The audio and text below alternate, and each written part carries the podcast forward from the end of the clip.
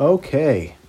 Since I did the last episode, we successfully defended our republic. Good job, guys. Good job. Now, what the f- have we been dealing with? Ever since so when Obama beat McCain. It's the only election that is bigger than the margin that Joe Biden just won over Donald Trump. But the only difference is now we have a corrupt president. His corrupt ways are apparent even on election night, right? Nobody even knew the winner yet, and he was in front of the television cameras trying to tell us that he won. You know, that was really our first sign about just how unhinged and desperate and corrupt this man is. And so what has happened since? Right? What has happened since? Let's let's I don't want to talk about the clown lawyers and all the distractions that he throws in our existence. I want to focus on the fact that he tried to say that he won an election that he didn't win. And then he used every day. Now let's pause right there. Think about the night that Hillary Clinton found out that she lost to Donald Trump. Think about how you would feel if you spent 30 years doing a job and you lost to a con man lying his way through your job. How would you feel if you were her? She couldn't concede on election night because of just how upset she was. And I don't blame her. Because she knew. And she told us. And she warned us. And the videos are there. The speeches are there. The warnings are there. Everything that she told us would happen has happened. And it's been even worse. Because really, we're about 10 trillion in the hole 360,000 of us have died. Our friends don't want to be our friends anymore. China is pushing us back. Russia is acting like they have absolutely no consequences to worry about. While we are fighting with each other over the fact that Donald Trump just lost an election. Every day that this man has spent trying in front of the television cameras, trying to present an alternative version of reality, has done tremendous damage to people's lives. Trauma in any form, be it mental, physical, spiritual, sexual, intellectual, whatever kind of abuse that human beings undergo, leaves a mark. And from the very first day that this man has been our president, he has abused his office. He has abused the channels of communication between citizens and their government. This is why Trump supporters are very, very unstable right now.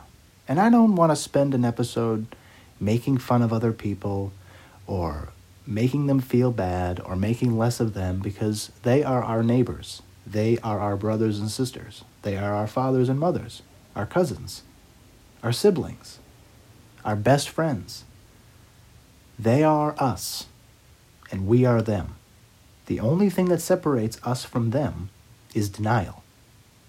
Denial is a very powerful force in our perception because once we decide that something doesn't exist, our brain, our neural circuitry exists to find avenues to make that true.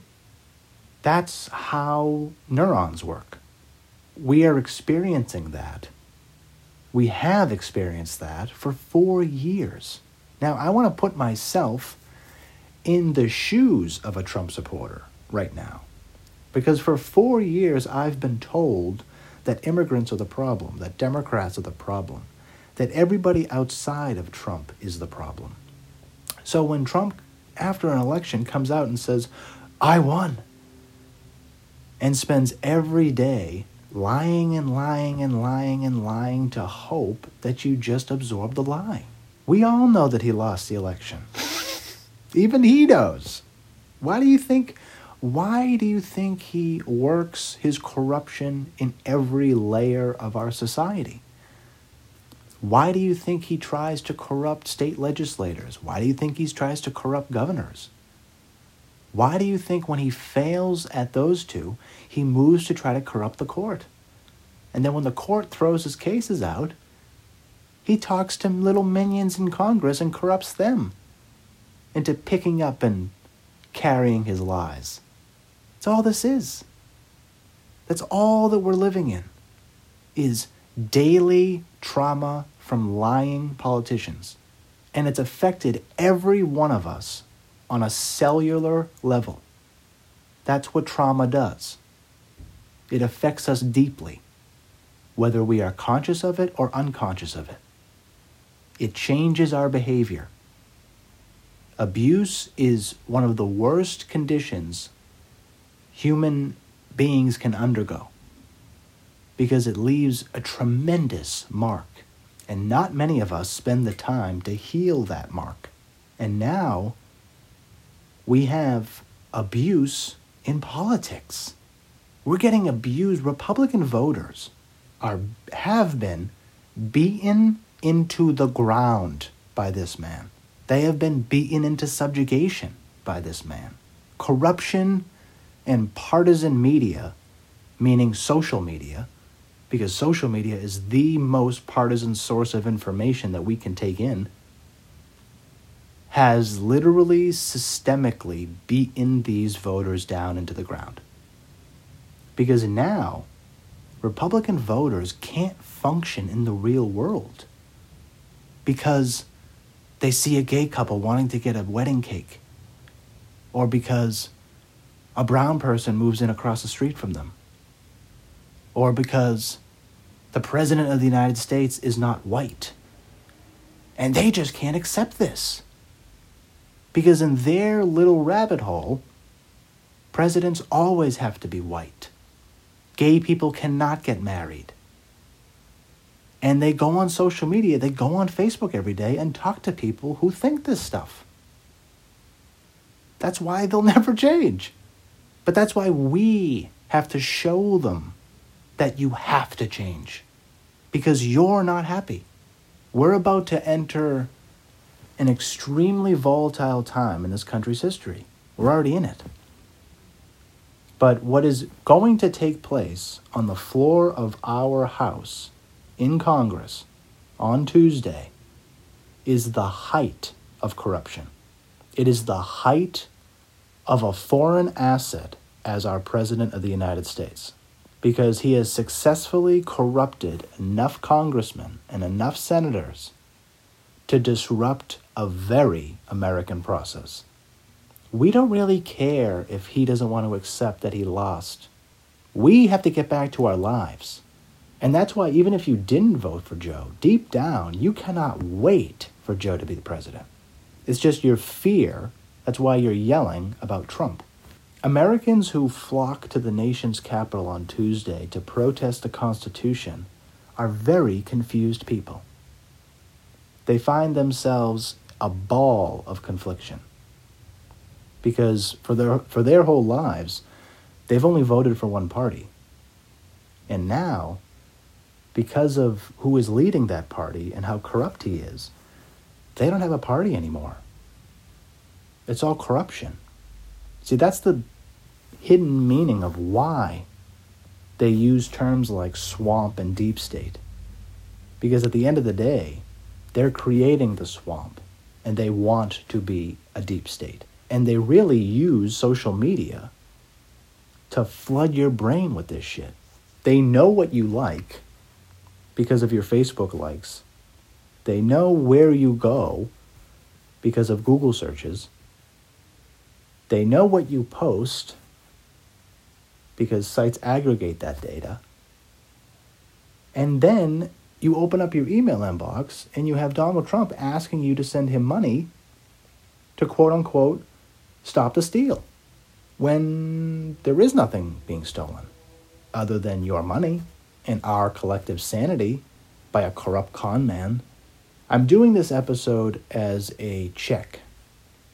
I hope that mostly Trump supporters listen to this episode because I feel like at the end of the day, most Trump supporters need time, space, and nothing to be said to them. Because the more time they have, the more space they have, the more they don't have to deal with somebody telling them something.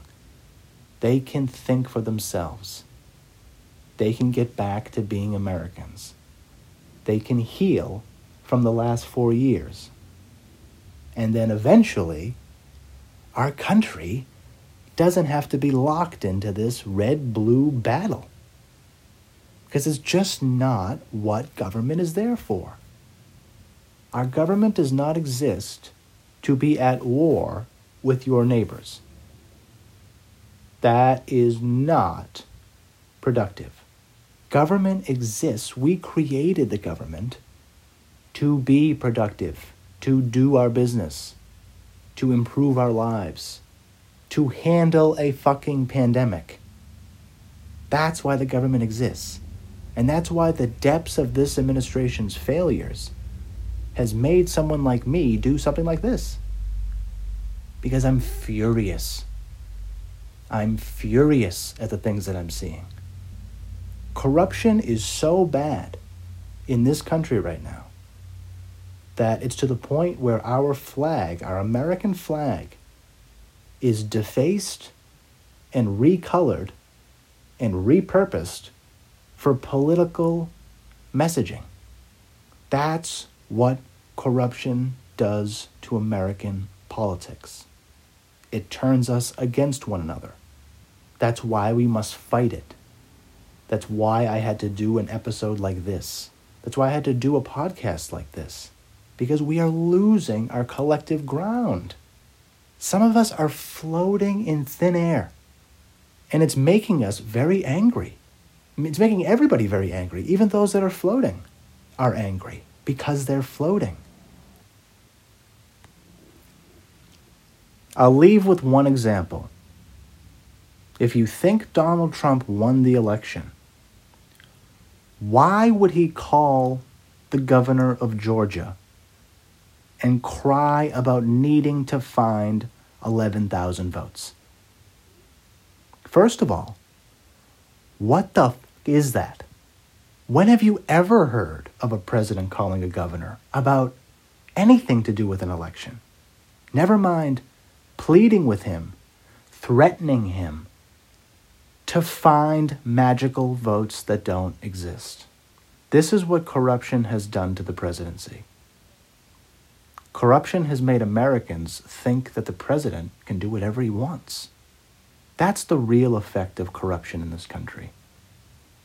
And I hope with every day that passes, we look long and hard in the mirror and realize why corruption exists now on the scale that it is. And it's because of us. We have become mindless zombies with these phones with our echo chambers and our rabbit holes.